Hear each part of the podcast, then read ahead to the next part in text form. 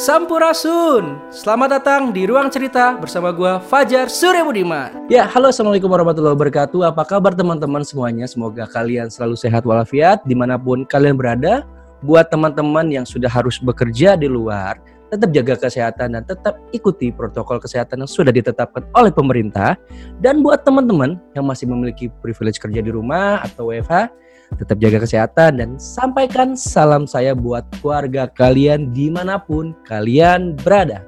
Di episode kali ini senang banget rasanya saya seperti kembali di remind ataupun uh, di refresh ataupun kembali uh, karena saya adalah seorang yang dulunya dilahirkan dari seorang komunitas, dari seorang gerakan yang uh, saya bertemu dengan teman saya uh, teman saya yang mungkin teman-teman pendengar cerita juga pernah mendengar podcastnya bersama Kak Ajis campaign.com. Saya ngobrol, Kak, aku pengen banyak lagi nih uh, membahas tentang komunitas ataupun yang memang fokus tentang uh, anak ataupun pendidikan dan akhirnya hari ini saya kedatangan uh, kalau saya bilang adalah seorang yang luar biasa banget concern untuk uh, anak tentang perlindungan anak, kemudian bagaimana memperjuangkan hak hak anak, kemudian juga bagaimana beliau uh, membuat sebuah gerakan yang akhirnya hingga saat ini masih uh, berjuang terus dan kemudian masih settle dan juga uh, mengajak sekali teman-teman yang ada di mana pun kalian sedang mendengarkan YouTube ini uh, tentang sahabat anak. Saya sudah kehadiran Kakak Friska Kakak Friska Hutagun Huta Galung. Huta Galung Selamat pagi kakak. Halo. Hai. Kak Fajar Apa kabar? Halo. Baik. Kita serasa dekat ya walaupun jauh. Iya. Ya kita di kala pandemi gini semua harus tetap berjalan meskipun melalui tetap maya ya kak ya.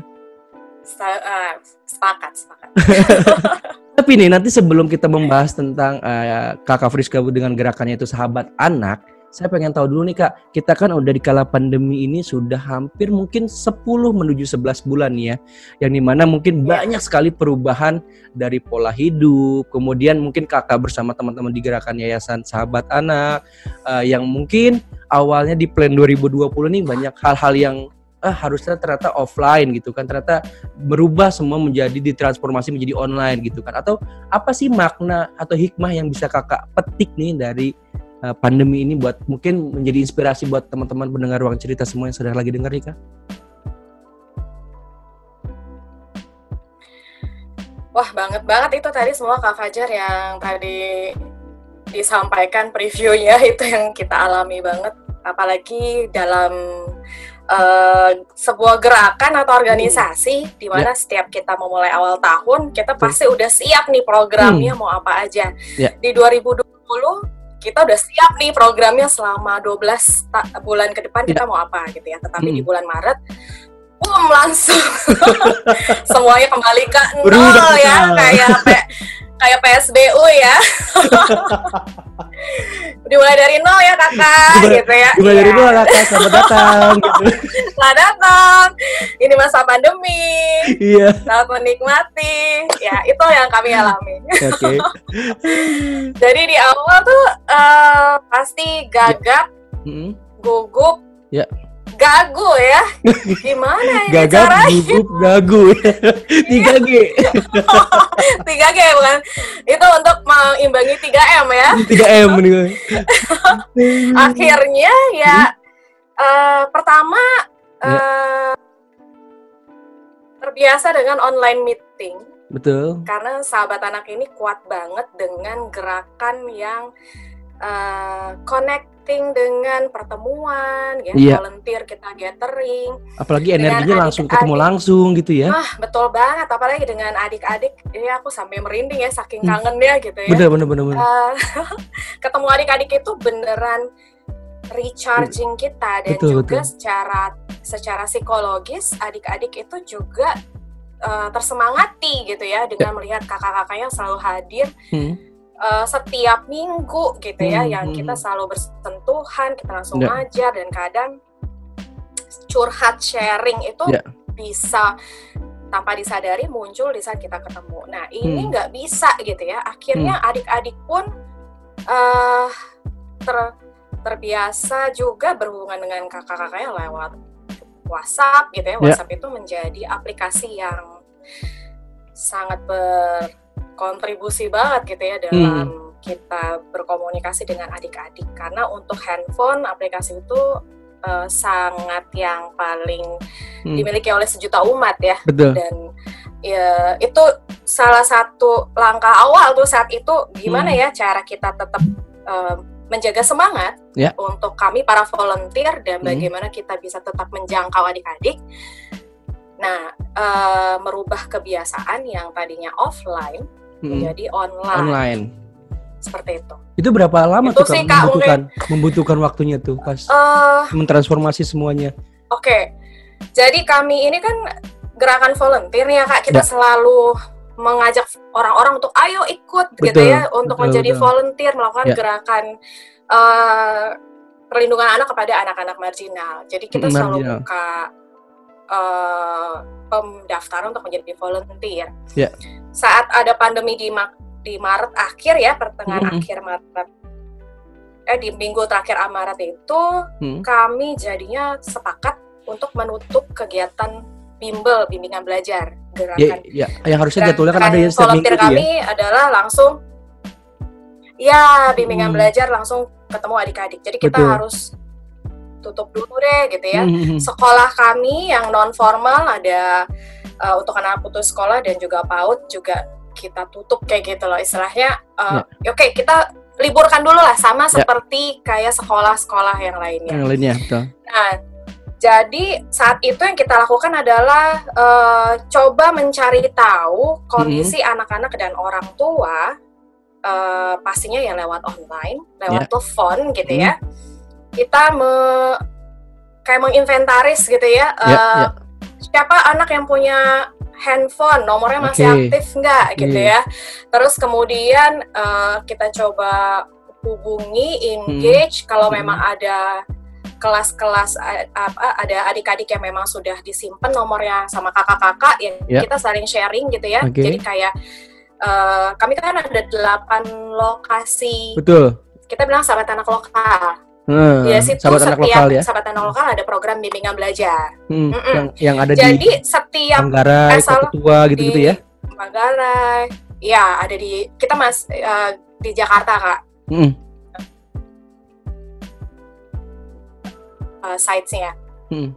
Set asal lokal itu eh, volunteer itu di dipimpin oleh koordinator. Oke. Ada pengurus eh, hariannya. Ya.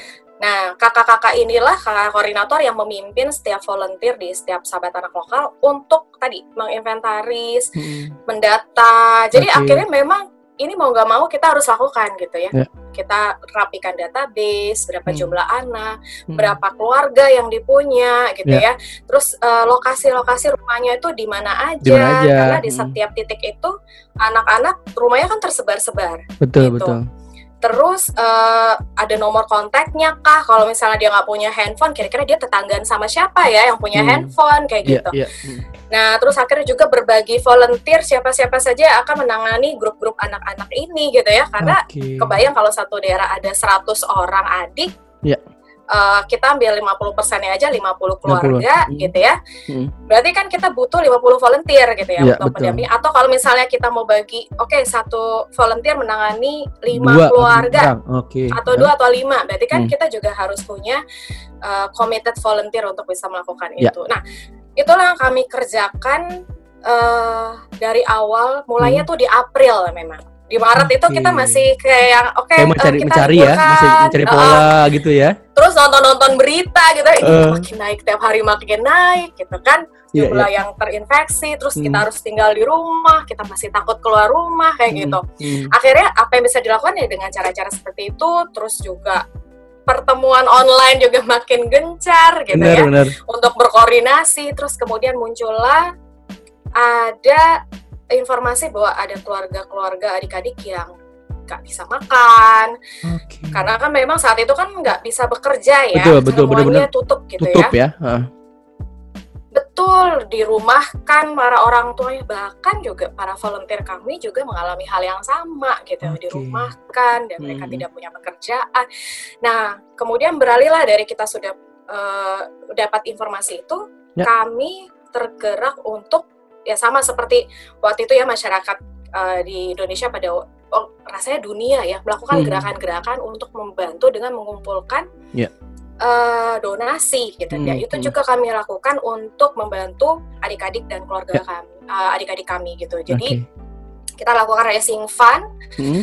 uh, untuk pemberian sembako gitu ya Uh, dan waktu itu kita bagikan di bulan kalau nggak salah bulan April ya? Mei Oh bulan Mei. itu yang oh, kayak kita April mulai Mei kita bagikan terus Oke. kemudian uh, sampai Juni gitu ya karena kita memang juga bekerja sama berkolaborasi dengan uh, lembaga-lembaga lain yang mengalami hal yang sama gitu loh. Oke. Jadi uh, kami saat itu berkolaborasi untuk raising fund ini dengan lembaga yang sama gerakannya seperti kami yaitu KDM. Terus Hmm. kami membagikan ke mitra-mitra lagi gitu. Jadi Oke. kalau nggak salah totalnya ada sekitar 32 32 sites gitu. Hmm, Jadi hmm. uh, kami lakukan di bulan Mei terus Mei. kemudian ternyata di bulan Juni yang Hmm. udah dibagi di bulan Mei ternyata mereka uh, masih belum dapat bantuan dari pemerintah karena waktu itu kan sudah mulai ya Iya iya. di bulan Juni kan Hmm. uh, pemerintah sudah mulai membagikan karena ada yang bilang nggak punya identitas karena memang Hmm. ini salah satu masalah yang terjadi dengan keluarga marginal Hmm. adalah tidak memiliki identitas sehingga Oke. mereka nggak mendapatkan apa yang menjadi haknya iya, gitu iya, ya iya, yang. Karena seharusnya tadi- mereka dibantu Karena tapi tadi itu ya, kan dia Iya, tidak betul. gitu kan ya. betul jadi itu membuat kami wah kita harus lakukan lagi jadi kita lakukan lagi gerakan racing fund dan mengumpul racing fund dan mengumpulkan bahan sembako jadi nggak hanya uang aja tapi bahan sembako juga kita terima di bulan Jul eh, sebelum Lebaran di bulannya sebelum Lebaran Juli ya kak kalau nggak Ya, salah Juli. ya Jul, kita Jul- bagikan akhir deh. lagi Ini akhir deh kalau untuk yang kedua Lebarannya. Juni akhir ya Iya. iya kita bagikan yang kedua terus kemudian eh, di situ kita memang saling saling koordinasi itulah kekuatan volunteer ya Ter- Betul. mereka sangat eh, punya banyak perspektif yang eh, diilhami oleh latar belakang masing-masing gitu dan pengalaman sehingga Iya. eh, saat kita lihat wah bantuan dari pemerintah sudah mulai banyak dan Hmm. sudah banyak eh, pengawasan-pengawasan sehingga bantuan-bantuan pemerintah juga akhirnya sampai lah gitu ya Hmm. dan kita juga data adik-adik mana yang enggak mana yang dapat gitu ya kita Hmm. tanya Pak RT-nya juga gitu ya Hmm. kalau yang bagi punya RT karena ada juga yang nggak punya RT karena tinggal di kolong jembatan akhirnya kami beralih dari yang kedua eh, tidak masif pemberiannya Ya. tapi untuk sembako hanya membutuhkan nah selanjutnya apa yang kami lakukan nah gimana caranya untuk membangkitkan kembali gerakan sahabat anak yang menjangkau adik-adik yang biasanya kita tatap muka dengan gerakan eh, dengan kelas-kelas eh, bimbingan belajar Ya. Hmm. ini di bulan Juli kita mulai merencanakan mempersiapkan untuk secara online Hmm, gitu. Nah itu prosesnya juga eh, nggak mudah ternyata ya kak gitu ya. Bener, Persiapannya bener. juga luar biasa karena memang pastinya yang harus disiapkan sekarang ini adalah kan kalau kita minta ayo eh, kita racing fun gitu ya Hmm, hmm, hmm. itu gampang ya. Ya. Eh, link link link link aja gitu ya. Eh, Ya. Kita punya WhatsApp grup kita sebar sebarin gitu ya. Punya eh, sosmed kita sebar sebarin. Tapi untuk kita membuat kelas online berarti butuh volunteer yang siap gitu. Ya betul. Dan ini butuh proses juga pada akhirnya karena tidak pak tidak ya siapa yang siap ya ngajarin kelas Ya. online volunteer loh kak bukan guru ya. Benar, Guru benar, itu benar. profesi guru kan pasti mereka sudah punya sistem gitu ya. Ya. Tapi kalau untuk volunteer Lebih ke pengalaman, pengalaman kali ya. Kalau volunteer Ya, pengalaman juga- mereka masing-masing. betul. Nah, jadi bantuan yang ketiga ini Ya. kita bikin eh, gerakannya kita menamakan proyeknya gitu ya, kakak menjangkau adik gitu. Di sini Oh, ada teman-teman menjangkau adik ya kak. Ya, jadi cuman say hi aja itu gimana ya cara men-trigger para volunteer untuk bisa melakukan Ah, itu. Oke, dengan Jadi- dengan cara online.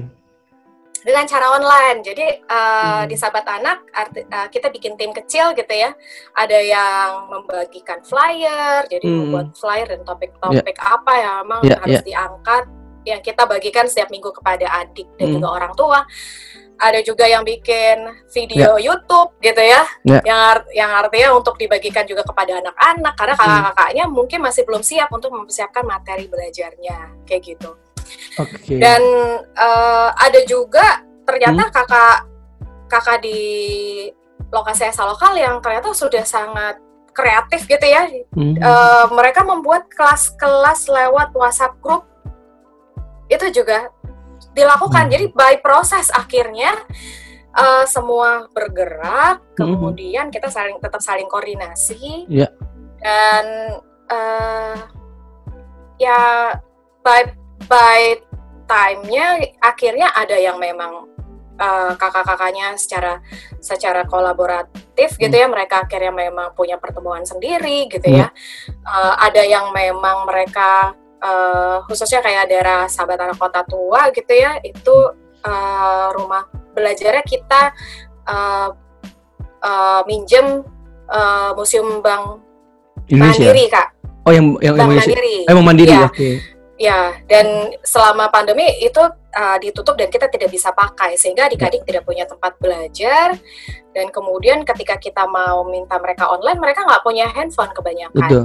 Kalaupun punya handphone orang tua mereka, tapi uh, para anak jalanan dan keluarga jalanan ini yang mencari uang di Fatahila, daerah seputaran Fatahila, kan PSBB itu juga mempengaruhi penghasilan mereka pada akhirnya dan itu membuat mereka yang punya handphone akhirnya terpaksa menjual handphonenya. Karena tadi ke- karena kebutuhan lagi tadi ya, Mbak ya. Betul. Jadi memang saat ini ya kita terus berjuang. Jadi untuk kakak-kakak yang volunteernya sudah siap dan akhirnya membentuk grup-grup tadi dan Hmm. melakukan pembelajaran online setiap minggu tetap dilakukan.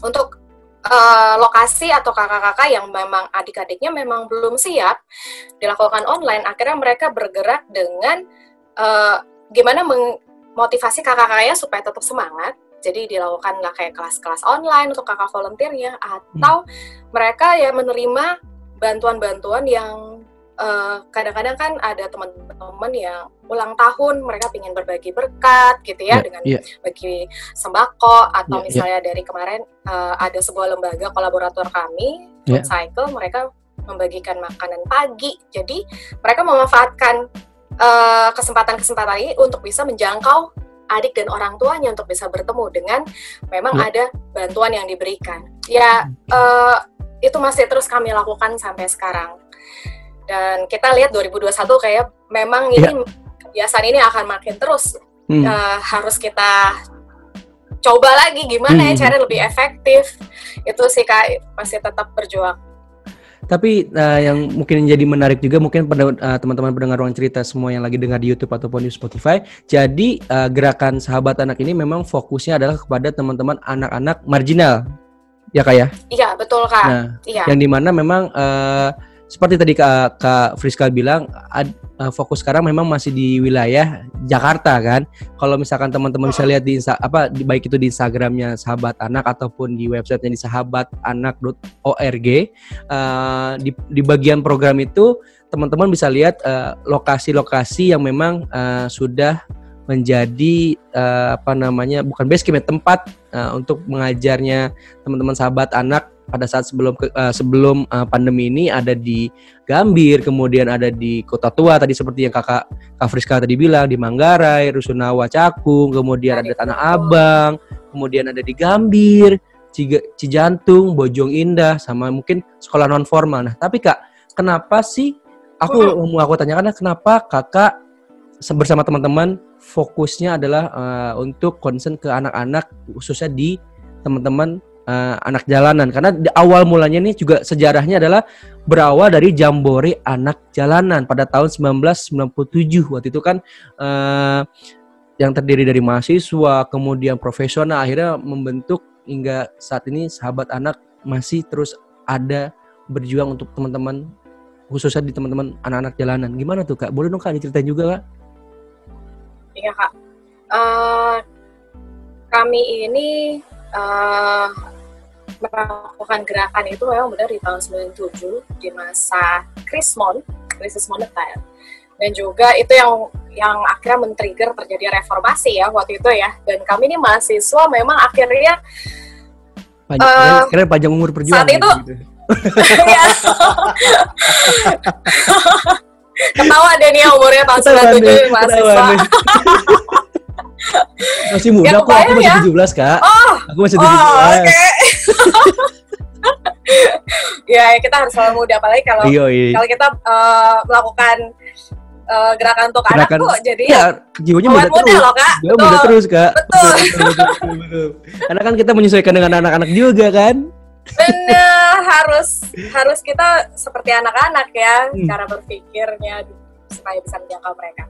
Jadi eh, setiap hari lah kak kita ke kampus ngeliatin eh, bagaimana di bus-bus itu di kereta banyak anak-anak jalanan sudah muncul gitu ya. Iya, iya. Yang tadinya kita cuma ngelihat orang-orang jalan itu orang tua aja ya yang bikin puntung rokok gitu ya. itu benar-benar. masih ada tuh yang nusuk-nusukin puntung rokok kak. Terus Iya, juga iya, ada yang jualan gitu Heeh. ya di kereta. Di kereta. ya kan? Bener, bener, bener. Ini kita lihat udah anak anak-anak gitu loh. Hmm. Dan kok makin banyak yang Hmm. jualan uh, aqua gitu ya, yang Ya. pakai ember-ember itu yang ke Ya. ke bus-bus. Kemudian kita juga sebagai uh, mahasiswa saat itu kita Hmm. juga tahu ya saat itu sedang berguncang perekonomian di uh, Asia bahkan ya Hmm. saat itu kita kita sangat peduli menunjukkan kepedulian karena kita melihat wah ini anak ini harusnya nggak kerja gitu Ya, karena dia kita tahu mereka tuh haknya ya. kerja iya mereka harusnya sekolah tapi Betul. nggak pada sekolah gitu Mm-mm. dan dan saat kita tanya-tanya kepada adik-adik gitu ya selama Ya. perjalanan entah kita pulang atau pergi ke kampus eh, mereka harus ke Jakarta karena di kamp ini ini yang sangat tragis kan Mm-mm. biasa kan kalau orang di Jakarta yang nggak dapat maksudnya udah dirumahkan ya kita memang tahu oh ya banyak perusahaan yang tutup Ya. yang tragis adalah saat orang-orang dari kampung pedesaan itu Hmm. memilih untuk ke Jakarta karena di pedesaan itu udah nggak bisa makan Oke. bukan udah nggak bisa kerja udah nggak bisa makan karena udah nggak ada lagi orang yang bisa memberikan mereka pekerjaan. Iya. Dan orang-orang di desa itu sangat terbatas perekonomian sehingga nggak bisa membantu orang lain. Sehingga Hmm. akhirnya mereka harus ke Jakarta Hmm.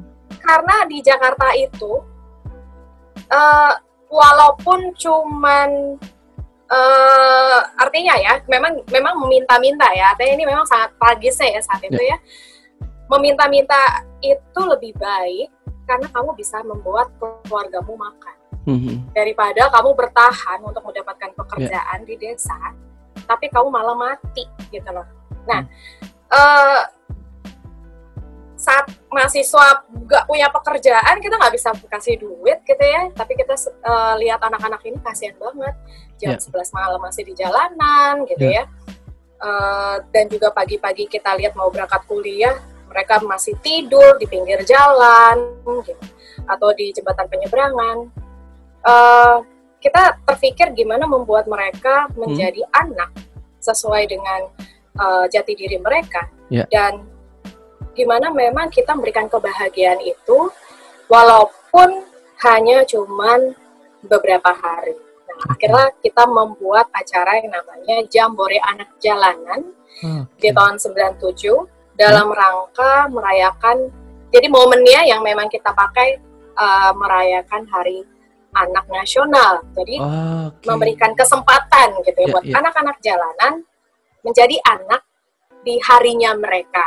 Iya. Dan di situ kami menyertakan Hmm. para mahasiswa. Saat itu karena kami masih mahasiswa, jadi linknya mahasiswa Hmm. untuk menjadi pendamping gitu ya, jadi guardian angel yang mereka, jadi kakak. Nah, di sini akhirnya kenapa muncul nama kakak?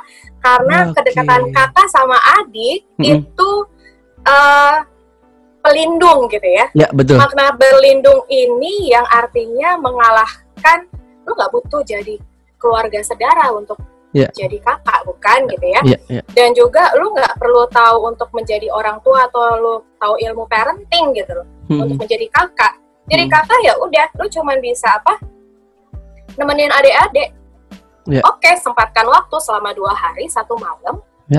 lu hadir Mhm. lu eh, melepas semua kebiasaan ap- kesibukan yang lo lakukan dua Ya. hari fokus aja buat adik itu lu makan bareng, lu tidur Hmm. bareng satu tenda gitu ya. Hmm. Lu ajarin dia aja gimana cara bicara yang baik, Ya, gimana ya. cara cara mandi dengan sampo, membedakan ini sampo ya, ini sabun ya.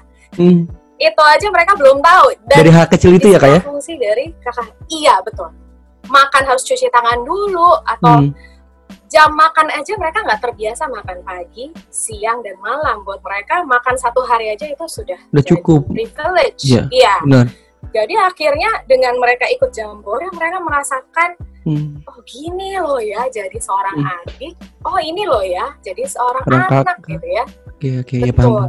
Nah, itulah yang kami ingin eh, ciptakan. Ya. Akhirnya memang kita lakukanlah jambore anak jalanan. Dan Itu itu ber- tahun itu berapa banyak tuh kak yang yang yang ikut jadi volunteer tuh pada saat itu? waktu itu ini flashback nih. Oke. Kalau nggak salah nih ya, saat itu mungkin kita anak-anaknya sekitar eh, 50 atau 100 orang gitu targetnya, Kak. Oke. Terus kakaknya kalau idealnya memang satu kakak banding dua adik. Tetapi saat itu belum ada sosmed seperti sekarang. Hmm. Itu eh, kita bisa dapat eh 20 orang 20 orang termasuk volunteer ya. Eh termasuk termasuk ya? panitia gitu ya. Saat itu saya ma- belum masuk Oh, belum masuk. ya. Saya baru tahun 98. saya masih eh enggak udah masuk kampus tapi Eh? baru mahasiswa baru Masih, maba ya, masih masih polos lah ya maba lah ya. ya belum belum terlibat organisasi gitu kan Iya, iya. jadi nah makanya ini mungkin jadi masukan juga ya kepada teman-teman ketika Iya, iya, iya. misalnya kita masuk ke dalam dunia Perkuliahan kampus kampus ha? jangan hanya hadir dan pulang ya Jangan kupu-kupu ya. harus iya maksudnya harus jangan hadir belajar pulang gitu ya harus ikut Hmm. organisasi gitu Ya. karena memang ini membuat kita jadinya eh, ya banyak banyak keuntungan lah ya dan akhirnya kita bisa banyak mengeksplor kemampuan kita juga gitu ya Dan sahabat dan sahabat anak sendiri pun mulai apa secara official eh, oke se- menjadi sebuah gerakan yang eh, nggak tahu ya. Aku nggak tahu apakah ada eh, tanggalan tertentu kah atau bagaimana hingga akhirnya sampai sekarang nih kak sudah berapa banyak juga yang eh, join menjadi iya. s- eh, s- volunteer bilangnya volunteer ya volunteer Hmm, eh, gerakan sahabat anak ini kak. Eh, kita memang selalu bilang gerakan ini kita mulai di tahun 97 kak. Ya. Gitu. Eh, dan kami memang sekarang sudah menjadi yayasan Ya. legal gitu ya yang terdaftar eh, dalam pemerintahan ini. Hmm. Itu di 2010 Oke. panjang ya kak. Wow. Tapi bukan berarti 2000 eh du- eh, 97 hingga 2010 akhirnya kita freeze gitu. Bukan, Hmm. malah Lebih lagi kegiatan Eh, lagi ya. Leb- iya, karena karena kekuatan volunteer yang artinya bertumbuh setiap Ya. tahun, setiap tahun. Jadi memang yang mengikatkan kami ini para volunteer adalah dengan mengadakan kegiatan jambore Ya. uh, anak jalanan Ya. saat 97 dan kemudian sekarang kita berubah namanya menjadi jambore sahabat anak. Itu selalu kita adakan setiap tahun.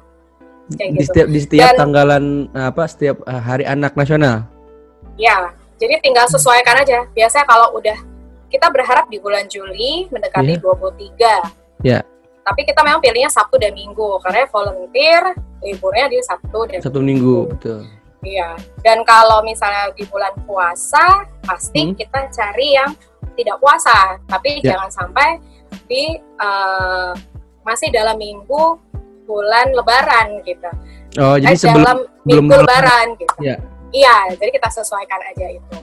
Nah, para volunteer-volunteer yang selalu hadir menjadi pendamping, Kak, itu Ya. selepas dari Jambore, mereka Hmm. tuh masih stay connected dengan anak-anak mereka. Kita bilang Oh, adik-adik lah, adik-adik ya, mereka adik-adik gitu. mereka, heeh. Masih kunjungan ke mereka, kan pasti kan selama dua hari satu malam itu mereka bercerita banyak hal ya, Kak. betul, betul. Di mana sih kamu ngamen, kamu tinggal di mana gitu ya, orang tua Hmm. kamu gimana gitu ya. Bahkan Hmm, anak-anak pun ba- banyak bertanya saat itu. Jadi eh, hubungan baik ini tetap di jalan, tetap terjalin gitu ya. Apalagi kalau misalnya udah berada dalam eh, kedekatan dua hari satu malam itu wah itu feelsnya menggugah banget memang kak. Hmm. Jadi itu yang akhirnya membuat kakak-kakak ini yeah. selalu kepikiran dan hmm. akhirnya berpikir apa yang harus saya lakukan ya. Apalagi nih yang bisa dilakukan ya untuk nextnya seperti itu ya? Iya, iya. Hmm. Dan akhirnya itulah yang membuat para volunteer ini membuat hmm. kegiatan bimbingan belajar gratis itu untuk anak-anak oh, itu kak, okay. supaya tetap terkoneksi, tetap bisa yeah, iya. membantu yeah. mereka. Yeah. Karena kita tidak bisa mengetahui kebutuhan anak dengan hanya dua hari yeah. satu malam. Betul betul betul. Tetapi kita kayak sahabat ya kak. Yeah. Ketika kita bersahabat, kita akan tahu apa kebutuhan sahabat kita, walaupun dia nggak cerita. Betul betul betul. Gitu. Tapi mungkin aja yang cerita bisa orang tua mereka, bisa aja yeah. teman mereka. Hmm. Terus atau enggak dengan gerak gerik mereka hmm. uh, atau mereka tiba-tiba datang bimbel nggak hadir kenapa ya gitu nah hmm. ini butuh namanya uh, ke apa ya keberlangsungan yang selalu rutin gitu iya. pertemuan yeah. rutin atau kita Betul. memang membuat sebuah program yang rutin hmm. yang dikenal hmm. oleh seluruh anak-anak di situ atau orang tua juga jadinya mengenal yeah. kami gitu ya hmm. dan akhirnya mereka mempercayakan anaknya untuk nah. wah bayangin kak orang tua bisa percaya kita bawa bener, anaknya bener, bener, untuk camping ini, bareng ini penting gitu nih, ya. Ini penting nih Kak. Bagaimana Kakak dan teman-teman meyakinkan bahwa anaknya tuh aman ataupun artian uh, anak saya uh, oke okay, bener di jalan maksudnya untuk uh, uh, apa namanya uh, mendapatkan edukasi yang tepat Bisa dari kita Iya kayak gitu kan. Itu bagaimana tuh ya, Kak ya, ya. tuh Kak? Persahabatan Kak. Jadi Jadi uh, masuk sebagai sahabat lah ya. Betul. Jadi kita itu uh, gimana sih kak kalau kakak misalnya punya inceran gitu ya. Supaya orang tua percaya gimana sih kak gitu. Bawa martabak gitu. bawa bakso nah, juga betul kayak gitu kak. Jadi kami juga sumpah itu klasik sumpah itu klasik banget sih ya Allah. Ampun ampun. Selamat malam om. Ya om ini ada martabak om gitu. Betul. Nah itu yang kami pakai kak metodenya. Oke. Okay. jadi ya, menumbuhkan ya. kepercayaan ya para orang tua itu penting ya. hmm, hmm. karena kami sangat menghargai sekali hmm. anak-anak ini berasal dari keluarga. Ya. Keluarga ini punya orang tua. Betul. Jangan jadinya kita sebagai volunteer yang kita quote and quote ya berpendidikan ya, ya. Hmm, hmm. tapi kita akhirnya tidak memiliki kode etik. Ya. Bagaimana sih kita kalau misalnya mau mengajak anak orang gitu ya, ya. untuk hmm. ikut kegiatan kita aja, hmm. ya kita harus kalau nuwun lah ya. Betul betul. Gitu loh kak. Jadi ya. kita kenalan kami dari kami siapa. terus juga uh, kalau misalnya satu kali pertemuan pasti nggak cukup. Ya. yang kami lakukan akhirnya kak kami setiap minggu ke sana akhirnya. Untuk oh. ketemuan aja sama orang tua untuk ngobrol. Hingga saat ini kak? Hingga saat ini tapi sekarang sekarang ini pandemi jadinya online. Online. Oke. Okay. iya. Jadi online dan memang orang tua ini jadi uh, ujung tombak kami juga sekarang di masa pandemi kak yeah. karena balik lagi uh, orang tua ini harus menciptakan hmm. suasana yang sama yaitu perlindungan anak di yeah. rumah mereka sebagaimana yang kita harapkan lewat yeah. para volunteer dan agar Jadi, nyaman juga uh, ya anak tuh merasa nyaman betul. merasa apa namanya terlindungi juga merasa di, di rumah kayak gitu betul betul walaupun dengan kondisi ya siapa kita ya. sangka ya orang tua mungkin ada yang nggak punya pekerjaan betul. pasti mereka hmm. stres ya, betul. tapi dengan kita tetap connected dengan orang tua mungkin orang tua jadi bisa berbagi misalnya kak ya. beras saya habis di rumah hmm. akhirnya kita bisa sama-sama ngumpulin beras itu salah okay. satu contoh saja dan hal-hal okay. inilah yang makin membuka perspektif kami bahwa untuk menjadi uh, pelindung pelindung anak yang kita harus mulai dari rumah dengan menyertakan orang tua. Nah, ini mungkin jadi pesan kita bersama ya, yeah. bahwa hal ini yang harus kita lakukan bersama sebagai orang dewasa. Bagaimana Betul. kita semua punya peranan untuk menjadi pelindung anak. Ya. Gitu, Siapa pun gitu. kalian, kalian bisa menjadi pelindung untuk anak. Betul, betul sekali. Mau ad adik kita yang masih ya. anak ya. atau ya. tetangga, tetangga gitu yang kita betul. lihat ada yang kesusahan. Ya. Di situlah peranan kita sebagai orang dewasa. Ngapain nunggu orang lain ya? Ngapain nunggu pemerintah atau otoritas hmm. tapi what can we do? gitu untuk bisa melakukan perlindungan itu pada anak. Kak mau nanya dong mau nanya nih. Itu sih apa yang mendasari kakak seorang personal Kak Friska hingga saat ini masih mau uh, berjuang bareng untuk anak secara mungkin ada dalam bentuk quote kah ataupun misalkan yang mungkin bisa, bisa menginspirasi nih teman-teman ataupun yang mungkin di daerah yang mungkin melakukan pengen melakukan hal yang sama dengan gerakan yang sama dengan sahabat anaknya gitu. Ada nggak sih kak sebuah quote atau sebuah aku bilangnya apa ya? Ya kalimat yang mungkin bisa menjadi motivasi juga lah buat teman-teman pendengar ruang cerita yang mungkin tidak di Jakarta dia di daerah di daerah lain mungkin maksudnya seperti itu kak? Uh, satu hal hal yang kali ya kak yang yang mudah-mudahan ini bisa bisa menyemangati kita bersama adalah yeah. Ya. uh, kita bisa melakukan sesuatu yang memberikan uh, perubahan untuk hasil yang lebih baik gitu ya. Uh, mungkin dari situ uh, garis merahnya kita akhirnya tidak uh, menunggu uh, apa yang orang lain akan lakukan dulu baru kita bisa memberikan perubahan itu gitu ya. Yeah. Uh, mungkin itu masih terlalu ngawang-ngawang ya. Tapi hmm. kalau aku contohkan uh, karena aku punya pengalaman ngajar di daerah Grogol kak, hmm. sahabat anak Grogol. Hmm. Jadi saat aku mulai aku mulai dan teman-teman yang saat itu kami mulai di tahun 2001 yeah. uh, di situ anak anak jalanan ya yang bersekolah yang masih stay at school gitu ya walaupun dia lepas sekolah dia ngamen gitu ya yeah, yeah.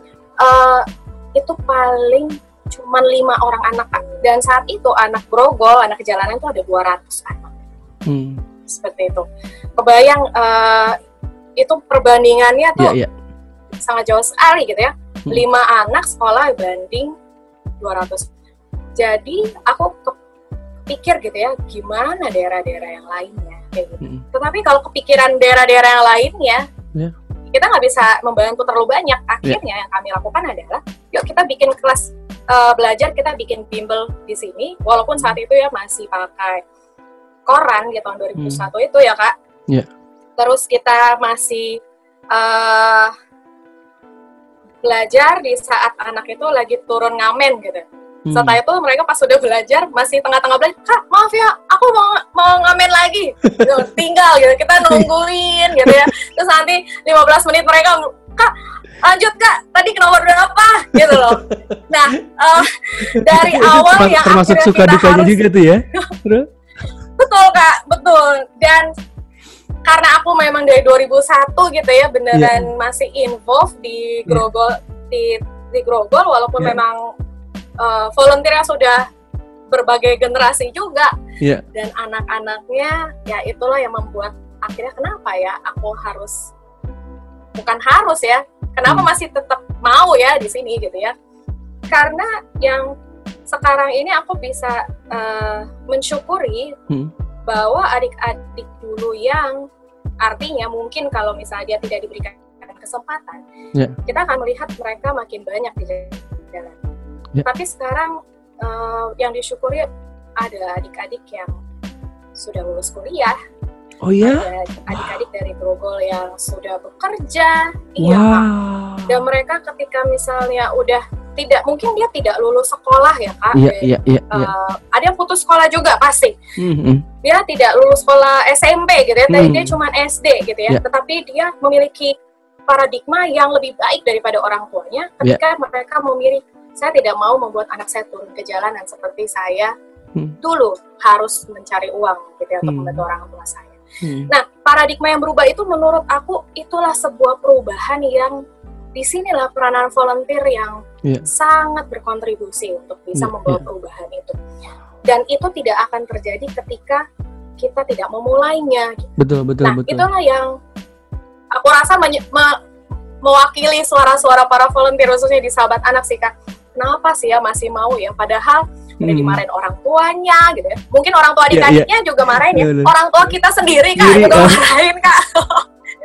ngapain sih gitu pulang-pulang malam gitu Duh, ngapain tuh doang sampai malam-malam tuh gitu kan bukan sama keluarga gitu kan ya iya iya betul betul yeah. kak gitu aduh ini bawa apa lagi gitu ya kadang-kadang ya kita ngumpulin uh, ada tuh temanku ya hmm. yang dia ngumpulin tuh aqua aqua aqua botol-botol aqua yeah. yang keluarga itu minum bahkan dia bisa tuh mintain tetangga-tetangganya supaya hanya cuma bisa supaya dia kasih ke adik agar adik itu tidak terlalu perlu bekerja keras kak untuk mengumpulkan aqua okay. sampai seperti itu kak uh, semangat volunteer hmm. dan itu itulah yang akhirnya membuat kenapa hmm. ini gerakan ini memang butuh para volunteer-volunteer untuk menggerakkannya karena uh, ya kita nggak pernah tahu ada berapa anak yang memang yeah. harus membutuhkan bantuan kayak gitu ya. Nah mungkin nggak hanya cuma di daerah sahabat anak kak, nggak yeah. hanya di delapan titik, tapi hmm. banyak sekali anak-anak yang membutuhkan bantuan dari orang-orang.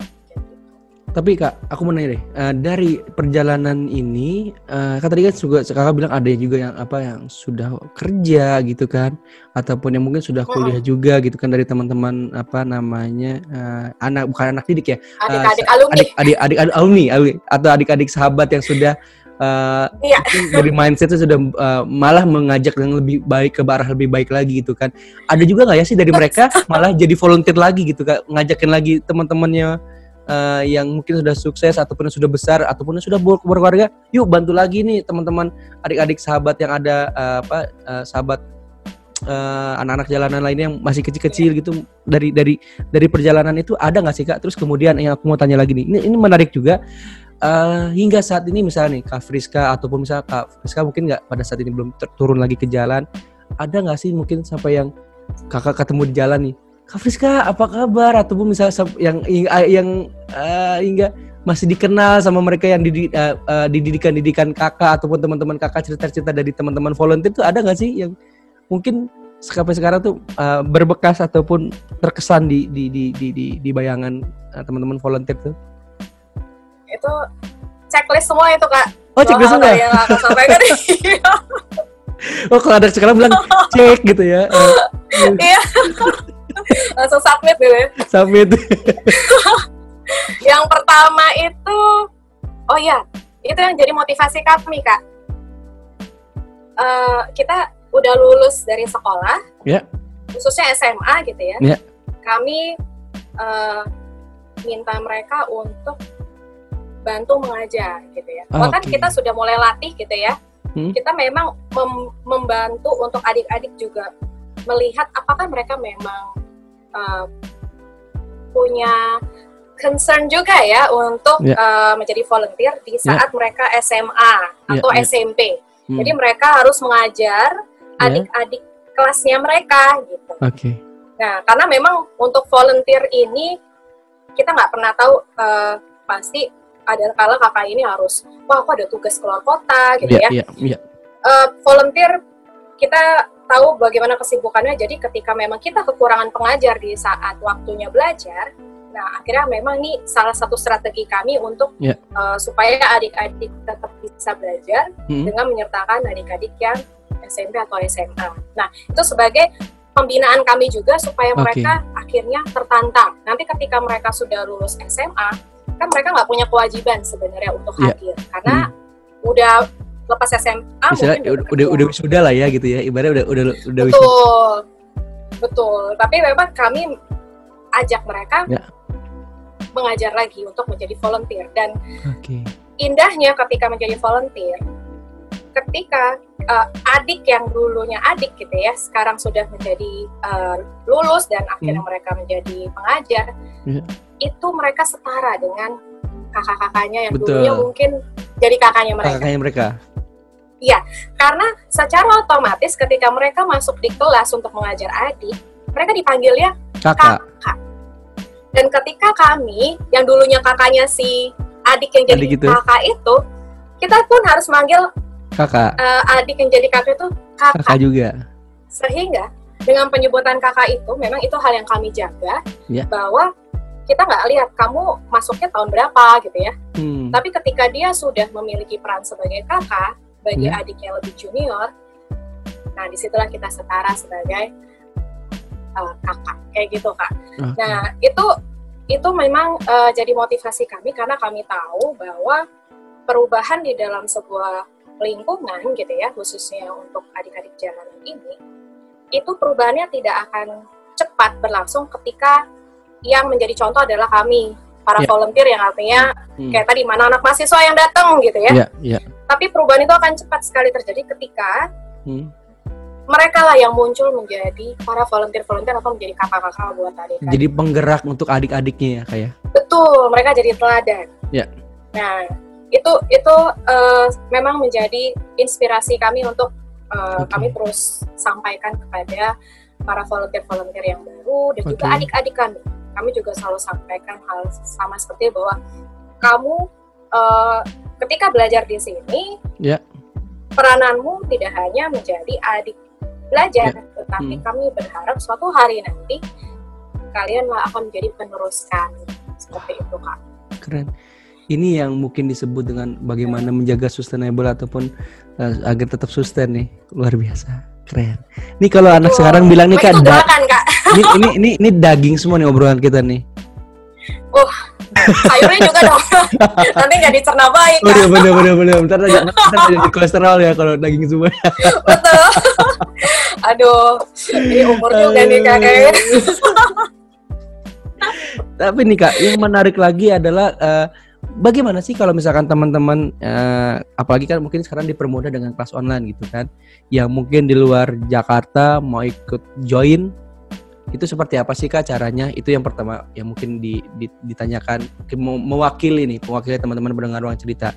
Terus kemudian yang kedua adalah eh, hingga saat ini bagaimana eh, teman-teman eh, di sahabat anak ini mungkin eh, bergerak untuk tetap meyakinkan para I don't know bilangnya donatur kah atau bilang eh, sponsor kah bisa eh, bilangnya seperti apa untuk eh, tetap eh, membantu perjalanan belajar ini tetap berlangsung seperti itu kan gitu. Atau mungkin adakah dari teman-teman volunteer yang pernah mengajar ataupun yang pernah mendidik yang sudah mungkin sudah lama akhirnya membantu lagi mungkin karena dia di perusahaan ini atau apa itu ada nggak sih kak di, di, di perjalanan uh, sahabat anak itu sendiri gitu sih kak dan mungkin satu lagi ini saking banyaknya Hmm. pertanyaan karena saking saking serunya nih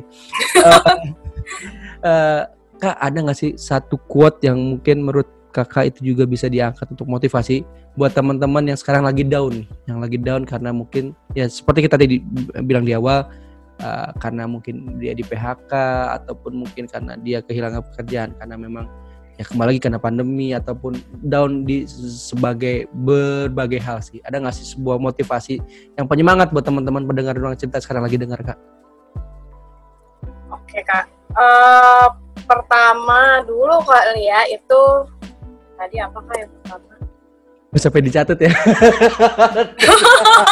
Aku nggak catat soalnya. yang Oh, itu iya, yang apa namanya eh, tuh kan jadi lupa lagi yang bagaimana mm, apa namanya eh, menjaga sustainable-nya itu kan Eh, Ah, oh sustainable Nah, ya. terus Oh, kemudian- oh, ini nih aku ingat. oh ya Volunteer Eh, gimana jadi volunteer? Eh, jadi volunteer dulu jadi Ya ya volunteer dulu ya. mohon maaf pendengar ruang cerita ini karena saking semangatnya nih Apa-apa, oke Eh, Oke, kalau zaman pandemi ini memang akhirnya kami juga menantang teman-teman semuanya, gitu ya, khususnya yang mendengar dan juga menonton eh, podcastnya atau YouTube channelnya Kak Fajar, Hmm, mulai menantang diri sendiri nih, gitu ya. Apa sih kemampuan, kapasitas, skill atau apa pun yang kalian rasa ini harus kalian bagikan kepada adik-adik kayak Ya. gitu. Eh, artinya kita melihat kapasitas kita yang kita punya, Ya. karena kalian bisa membenjadi, kalian bisa memberikan kesempatan itu kepada adik oke yang tadi uh, seperti aku bilang ya, Ya. perubahan yang bisa terjadi pada adik itu tidak bukan karena hasil karya satu orang kan betul kayak gitu Ya. tetapi hasil kerja keras bersama-sama saling Hmm. artinya kayak uh, titik-titik-titik gitu ya, tapi dihubung-hubungkan itulah yang akhirnya menguatkan seorang anak dan akhirnya anak Ya. itu memiliki kepercayaan diri dan dia bisa mandiri pada satu hari nanti karena jadi ketika Hmm. teman-teman ingin membantu gitu ya, Hmm. eh, tantang diri kalian Ya. dan ketika memang kalian mau untuk Hmm. membantu, kalian eh, bisa mengirimkan email ke info@sahabatanak.com oke ketika memang kalian ingin menjadi gerakan ba- bagian dari gerakan sahabat anak. Ya. eh, kalian bisa menjadi tadi aku bilang pengajar di kelas Pengajar. online gitu ya. Mungkin- kita bilang sebagai kayak dosen tamu gitu ya kak. Kasih. Karena di Mungkin setiap aku ntar bisa kelas-kelas ya, Kak? ini, Jadi dosen tamu juga ya. ah ya boleh Asik. tuh kak, betul. Kelas-kelas adik-adik ini kan udah punya kakak-kakak pengajar nih kak. Ya, ya. Tapi eh, tahu sendiri gitu ya di dunia digital ini butuh yang namanya kreativitas. Betul. ketika kita mengajar tatap muka, kakak-kakak bisa langsung ini loh, ini caranya seperti ini dan itu memang hal yang eh, langsung eh, connect gitu ya, tidak terlalu sulit gitu untuk bisa menghubungkan eh, komunikasi itu. Tapi Ya. dengan cara online ini, adik-adik itu bahkan sudah sampai bilang seperti ini kak, "Eh, Hmm. aku kak kalau boleh jangan belajar lagi dong kak, karena mereka sekolahnya online. Iya, betul. Ketika ketemu kami, On- online. ban- Hmm. bentuk online dan kita kasih pelajaran uh, akademis juga gitu ya yang mereka Hmm. akhirnya kak aku jenuh kak aku capek gitu. Oke. akhirnya memang di sini para volunteer kami akhirnya uh, terbuka untuk menerima uh, kakak-kakak yang katanya mau mengisi uh, kelas gitu ya sesi-sesi Ya, ya, ya. untuk uh, kasih edukasi kah edukasi yang artinya kita nggak nggak tahu ya kak kayak Hmm. menginspirasi Ya, ya, motivasi ya. mungkin Mhm. ada background kakak yang sebagai uh, mesin engineer gitu ya, Ya, dia ya. menceritakan apa sih itu uh, mesin Kayak engineer kisah-kisah sukses atau, mereka inspiratif dari seseorang gitu ya. betul atau mungkin uh, kalau kamu mau memiliki profesi seperti saya Apa yang Nah, kamu harus itu lakukan? kan gitu. langkah-langkah sukses iya Mhm. belajar dari pengalaman orang dan itu akan mempercepat buat adik Ya, itu ya. akhirnya bisa melakukannya gitu. Nah itu itu sebagai salah satu hal yang bisa kita lakukan karena eh, kami ini nggak bisa lagi membuka oke siapa yang mau jadi volunteer kayak gitu kan. Jadi kami menerima siapa yang ingin membantu dengan kondisi ini akhirnya itu yang membuat kami akhirnya bisa menyocokkan oh ini buat ke daerah mana ya ini buat ke kelas Oke. mana ya Oke. seperti itu. Nah itu untuk yang pertama ya kak. Ya yang pertama nah yang tuh. kedua apa tuh Yang kedua tadi eh yang yang apa? Yang bagi oh yang kalau su- yang sudah berhasil bagaimana eh sorry, sorry bukan. Bagaimana meyakinkan meyakinkan para eh, mungkin oh donatur eh, donatur. ya ataupun atau Ya. eh, yang ingin membantu gitu ya kan betul betul. Eh, ya satu kata lagi gitu ya eh, apa yang bisa kita lakukan dan bukan apa yang kita apa yang orang orang lain bisa lakukan gitu ya. Tapi kembali lagi tanya ke kita. Saat kita memang eh, punya kapasitas baik itu memang dari, dalam hal ini mungkin kelebihan eh, penghasilan yang memang bisa disisihkan atau misalnya kita punya kemampuan tadi ya ke eh, kita punya kemampuan intelektual atau misal kita punya pengal- kemampuan dengan pengalaman yang kita bisa bagikan gitu ya. Nah, yang kami tawarkan adalah kami beri ya itu kesempatan untuk bisa menghubungkan dengan adik-adik gitu ya. Ketika memang eh, punya komitmen untuk ada penghasilan disisihkan buat adik-adik, kami ada program namanya program beasiswa oke karena memang adik-adik ini masih terus bersekolah formal karena sahabat anak bukanlah lembaga uh, yayasan sekolah formal kak. Ya. Nah, jadi kami tetap memberikan bantuan uh, uang sekolah juga buat adik-adik. oke Terus yang kedua saat ini kami pun memberikan bantuan pulsa buat adik-adik pulsa internet karena oh, kuota untuk ya kami buat, menjangkau buat sekolah ya Iya, iya. Adik-adik kami ini kan eh, sekolahnya udah online. Pastinya Iya. mereka memakai eh, pulsa yang pemerintah berikan, betul kayak gitu. Tetapi untuk kami menjangkau adik-adik, kami pun menyadari bahwa kami adik-adik kami masih membutuhkan fasilitas itu, Ya. kayak gitu. Dan inilah yang artinya menjadi eh, tawaran kami kepada masyarakat. Hmm, Eh, kami sedang raising fund untuk kuota internet oke untuk membantu kami bisa terus menjangkau adik-adik dan supaya adik-adik itu tetap bisa uh, terhubung dengan Ya. kami dan mereka tidak terhilang kayak gitu. oke Gitu. Itu sih kak dan uh, berbagai macam bentuk silakan ditawarkan karena kami ini sangat uh, karena gerakan ya kami sangat ingin uh, masuk ke dalam uh, gerakannya teman-teman sekalian kayak gitu. Ya. Karena zaman sekarang kolaborasi itu itu penting menjadi kekuatan, betul betul betul. betul betul Dan kami menyadari itu, apalagi yeah. kami yang gerakan volunteer ini ya, iya. karena uh, kalau tanpa adanya volunteer kami tidak bisa bergerak. Gitu. Siapa sih yang bisa menjangkau? Saat ini ada 700 anak, sahabat anak jalanan, Setuju. Kak. Kalau misalnya saya seorang diri untuk bisa membantu 700 anak itu, gak akan mungkin bisa. Mungkin sampai tahun depan juga gak akan mungkin bisa. Tapi ketika hmm. banyak volunteer yang bisa melakukannya, itu akan menjadi mungkin. Oleh karena itu, kami uh, butuh sekali banyak bantuan dari para ya. kolaborator-kolaborator untuk bisa terus menghubungkan para volunteer-volunteer kami dengan adik-adik kami. Ya, mungkin yang yang yang jadi uh, apa poin utama adalah uh, we are not Superman but we are super yes. team. Benar ya? Yes. That's correct. yeah. Volunteer is not a superhero ya kak. Iya benar benar benar benar.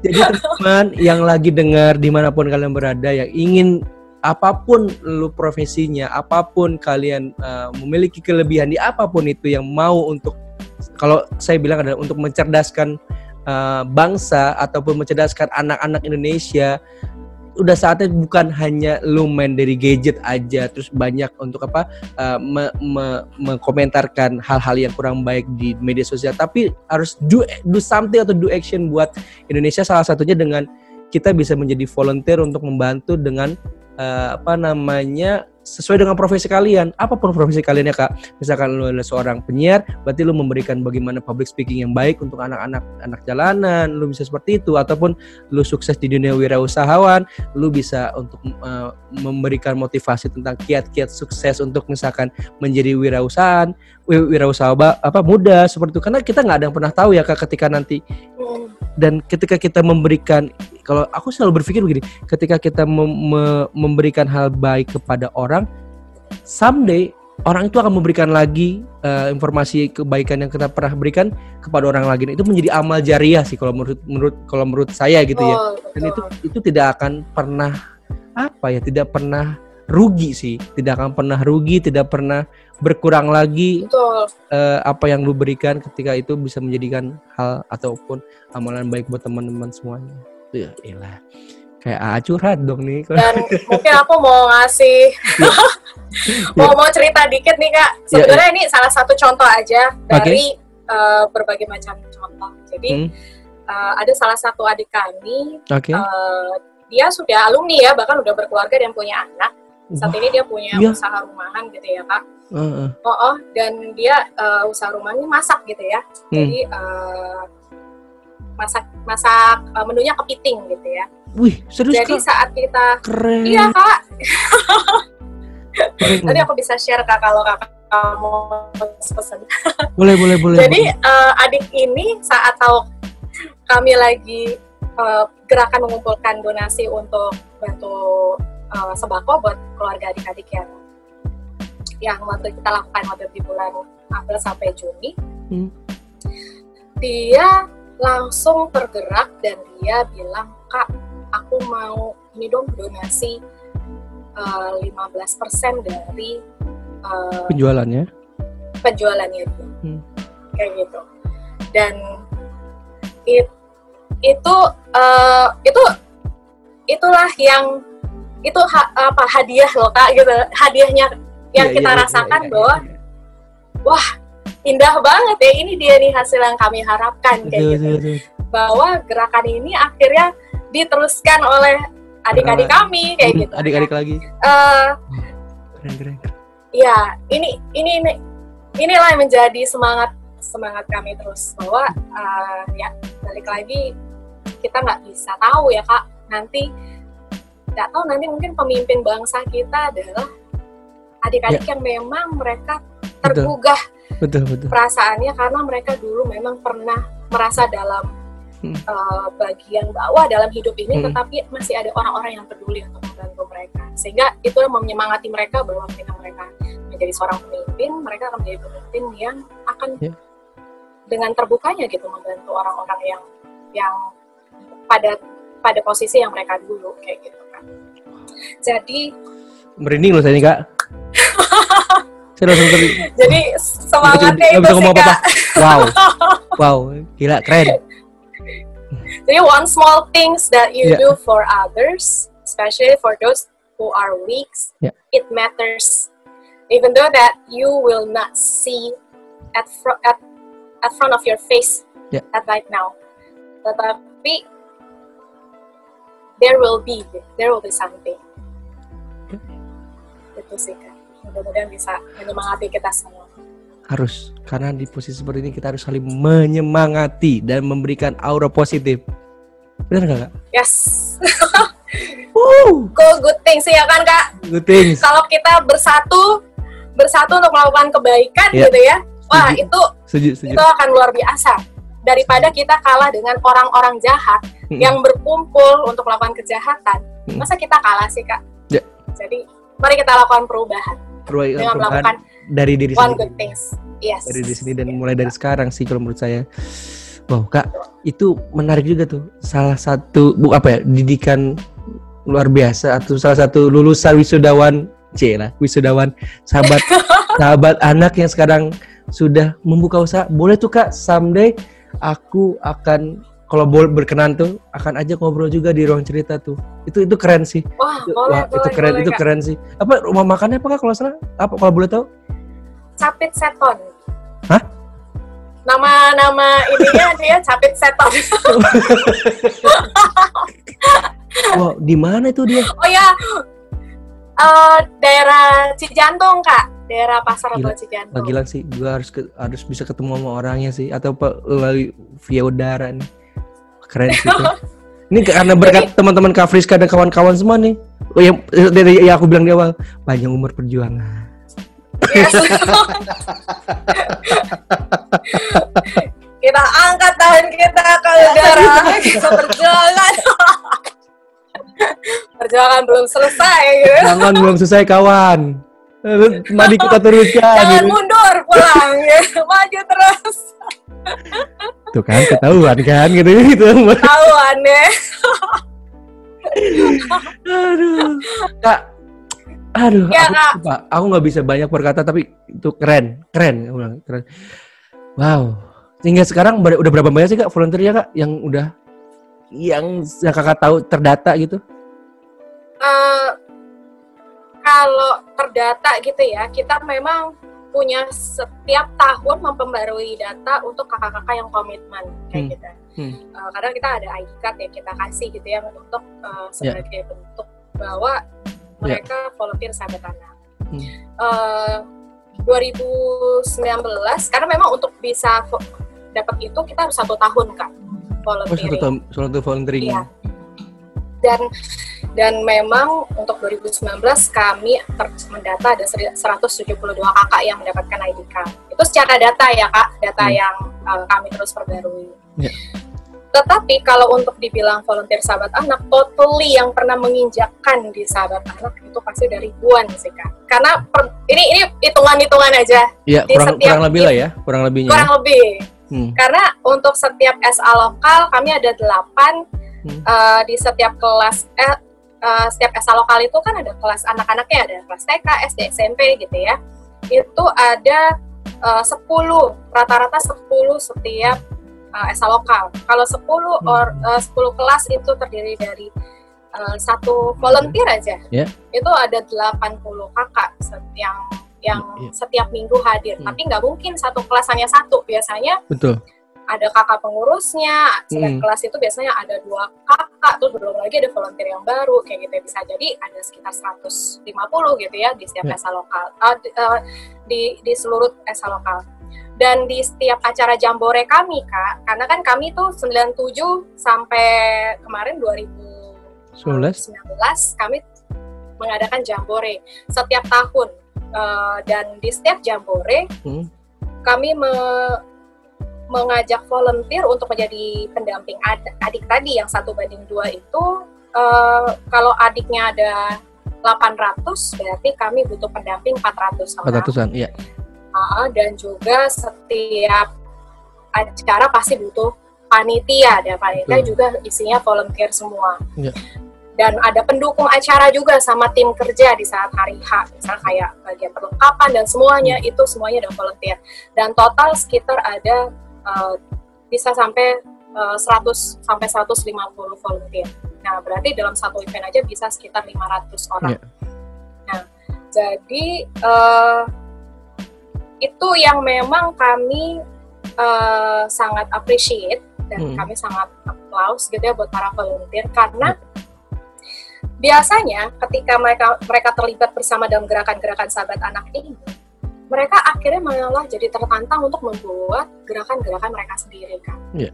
Nah, di situlah akhirnya kami menilai bahwa bahwa gerakan sahabat anak ini bukan milik orang-orang atau volunteer yang akan mengembangkan sahabat anak lagi gitu ya atau misalnya hmm. terlibat aktif dalam volunteer sehingga kalau dibilang apakah 172 ini saja volunteer sahabat anak sebenarnya nggak juga gitu ya 172 iya. ini yang tetap mengembangkan dan berjuang untuk sahabat anak hmm.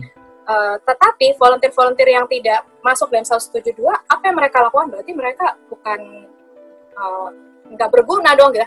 Wah mereka berguna sekali. Karena yeah. setiap tahun kami selalu cerita bahwa dapat cerita wah kak aku sudah bikin bimbel nih di daerah dekat rumahku kayak gitu.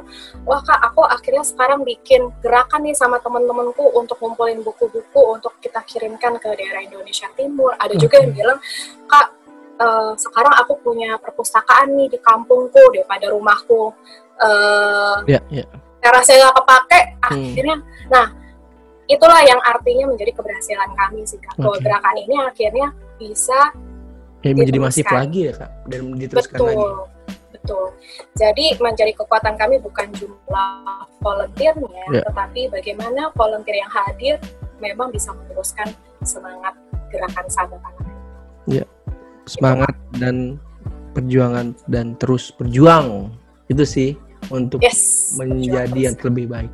Wow. Sebetulnya masih banyak banget nih teman-teman yang gue harus pengen bahas tapi kembali lagi waktu yang mungkin kita pengen banget nih Mbak Friska nggak hanya di episode kali ini yang hadir ataupun mau berkenan di ruang cerita. Tapi episode berikutnya kita akan minta waktunya kembali Mbak Friska untuk dengan senang hati kan Wah, terima kasih banyak lagi lagi gila sih. Gue nggak bisa berkata apa-apa cuma bisa wow keren. Uh, tapi yang pasti ada mbak satu kata uh, uh, terakhir sebelum ditutup boleh dong mbak kasih uh, uh, uh, motivasi atau semangat nih mbak buat gada terdepan yang hingga saat ini masih berjuang uh, masih menjadi apa namanya ya kita kita kita sebagai mungkin kita bukan dokter ya tapi kita bisa memberikan penyemangat buat teman-teman gada terdepan baik itu dokter perawat uh, relawan yang sekarang masih harus berjuang untuk melawan COVID-19 untuk ataupun kepada pasien nih pasiennya juga yang mungkin sehingga saat ini masih di rumah sakit masih harus uh, pemulihan gitu-gitu. Ada nggak sih kata semangat dari seorang Mbak Friska untuk uh, teman-teman tadi garda terdepan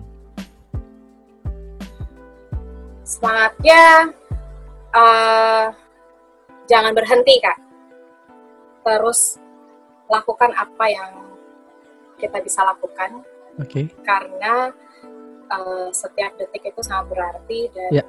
uh, kita tidak pernah tahu gitu bahwa yeah. ada orang yang memang ketika menghubungi kita atau yang kita lihat hmm. itu mereka memang membutuhkan kita untuk yeah. bisa menyelamatkan mereka. Atau itu itu mudah-mudahan bisa masuk untuk ke semua itu ya kak. Wow, kakak Friska Huta Galung. Tepuk tangan dulu untuk semuanya. Eh, thank you juga Kak Fajar. Oh. Kak, sekalian boleh iklan gak nih Kak? Boleh, boleh, boleh, boleh, boleh, boleh, boleh. Silakan, silakan. Kak, ataupun uh, aku juga mengingat, aku dulu ya, aku dulu ya. Mungkin mengingatkan buat yeah, yeah. tahu uh, sahabat anak, kalian bisa cek uh, websitenya di sahabatanak.org atau Instagram dan Facebooknya di @sahabatanak. Silakan kak kalau mau iklan. Mangga, bebas. Iya. Nyambung ke Kak Fajar, jadi aku pengen ngajak teman-teman tolong uh, untuk follow akun IG Sahabat Anak, follow, Sahabat follow, Anak. Follow gratis Karena guys. memang follow gratis guys. follow gratis. Karena follow memang uh, dengan gerakan yang uh, kami lakukan, mungkin saja kalian bisa mulai dari situ dulu untuk ya. share-share yeah. gerakan-gerakan kami yeah. dan bahkan hadir di IG live talk kami yang oh ya kami sedang gencar-gencarkan gitu untuk oh, supaya menginspirasi banyak orang. Mungkin siapa tahu Ada di hari kapan-kapan Rabu. ya di Gestok ya. Ciela, Yes, pengen banget yes. diundang. pengen banget diundang. siapa tahu orang cerita mau diundang gitu kan ya. Ini sih ini sih aja. Ba- Basa-basi aja siapa tahu itu. Halo, Kak Fajar mulai follow dulu gitu. Jadi mungkin nanti wah apa nih aku bisa bantu nih gitu. Jadi kayak cerita tentang follow back ya kakak gitu ya. Kalau kalau kakak saya bilang Oh. ya kakak gitu. cerita tentang adik tadi yang Ya, aku cerita tuh yang capit seton namanya Feby Oh iya. dari sahabat anak jantung. Dia salah satu narsum di IG Live Talk kami di Pasar Rebo. Jadi Pasar Rebo itu Hmm. kami mengajak entah itu adik, orang tua ataupun para volunteer yang mereka Di follow. eh, di masa oh thank you Follow back ya kakak kata gitu. siap jadi mereka bercerita tentang eh, Ya. perjuangan mereka dalam memiliki usaha eh, rumahan mereka gitu Ya. dalam masa pandemi ini Hmm. dan Oh, juga ini- ada jumpa lagi di hari Tanti Minggu ya, kak itu bercerita tentang kenapa kak Ya tadi siapa? Eh bukan nih. Eh, Feby jadi itu Feby. di episode mungkin nanti bisa Ya, dilihat kelihatan. ini. Nah, jumpa lagi kita akan lebih tahu tentang uh, esa lokal dan bagaimana perjuangan mereka di masa Ya. pandemi. Thank you Kak udah dikasih Keren, ruang keren. buat beriklan. Uh, keren, keren, keren. Oke, terima kasih Kak Fajar juga keren. Thank you loh. Jadi, ntar sebelum ditutup kak, mungkin aku akan jembatan ini ada. Oh jadi ini ini ini ini ini nggak masuk ke rekaman. Jadi gini kak, ada sahabat aku, dia itu punya apa namanya? eh, dia wir, seorang wisa, wirausahawan muda. Dia itu punya eh, eh, rumah bukan rumah makan ya, eh resto, resto namanya ayam kulit eh, Goskin namanya kak.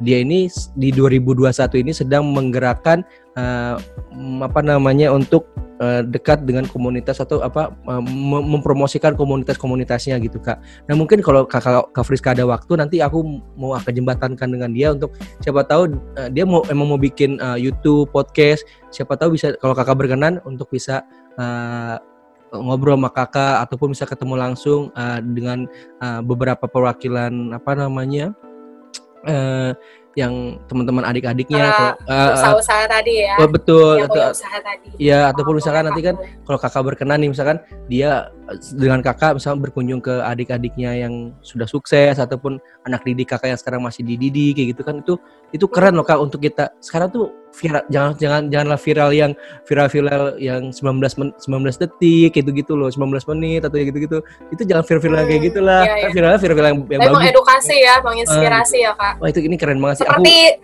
seperti podcast kakak ini, aku Yoi. menginspirasi. Yoi, sampurasun gitu ya.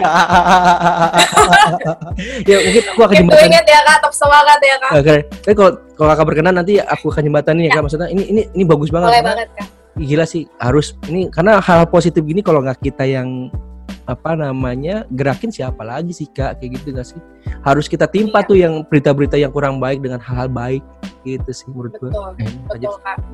Kita Jadi- harus bersatu ya Kak. Betul, betul, betul. Jadi sekali lagi teman-teman, buat yang belum follow, jangan lupa follow di Instagramnya di @sahabatanak.